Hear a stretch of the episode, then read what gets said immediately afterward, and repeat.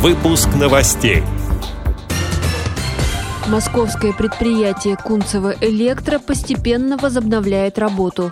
В Мордовии Республиканский музей изобразительных искусств имени Степана Эрзи станет доступнее для инвалидов по зрению. Волгоградская спецбиблиотека подготовила цикл мероприятий к столетию со дня рождения академика Андрея Сахарова. Ученые из США создали имплант для распознавания букв слепыми людьми. Далее об этом подробнее в студии Анастасия Худякова. Здравствуйте.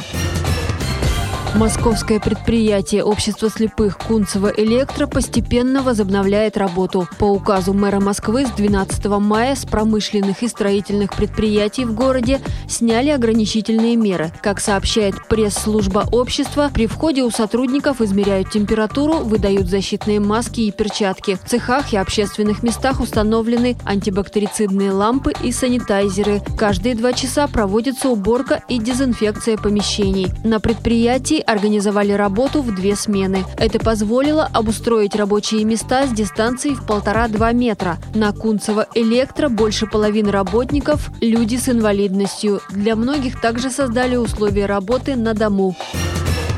В Мордовии скульптуры Степана Эрзи и полотна народного художника Федота Сычкова вскоре станут доступнее для людей с нарушением зрения. Республиканский музей изобразительных искусств при участии региональной организации Всероссийского общества слепых разработал проект «Видеть невидимое». Он получил поддержку фонда президентских грантов. В залах музея появятся миниатюрные скульптуры и тактильные картины, запланированы адаптированные экскурсии, а еще арт-терапевтические занятия, выставки работ слепых и слабовидящих людей, выездные выставки и мастер-классы в местных организациях общества слепых. Изменения пройдут в течение лета, выставку подготовят уже осенью.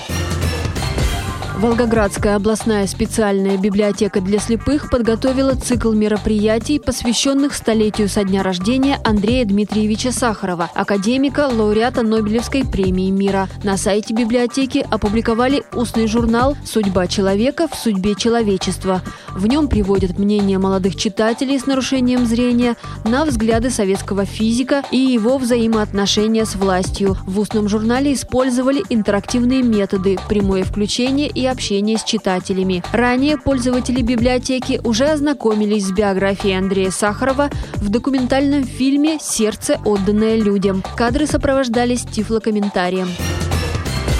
Слепым людям помогли увидеть буквы с помощью стимуляции зрительной коры головного мозга. Такой эксперимент провели ученые из Бейлорского медицинского колледжа в США. Как пишут СМИ, нескольким незрячим добровольцам вживили устройство с электродами в затылочную область головы. Людям удалось увидеть очертания с помощью посылаемых в мозг последовательных электрических импульсов. По итогам эксперимента они справились с заданием, угадав почти все буквы. Как отмечается, процесс этот достаточно сложный, и новое устройство еще на стадии разработки.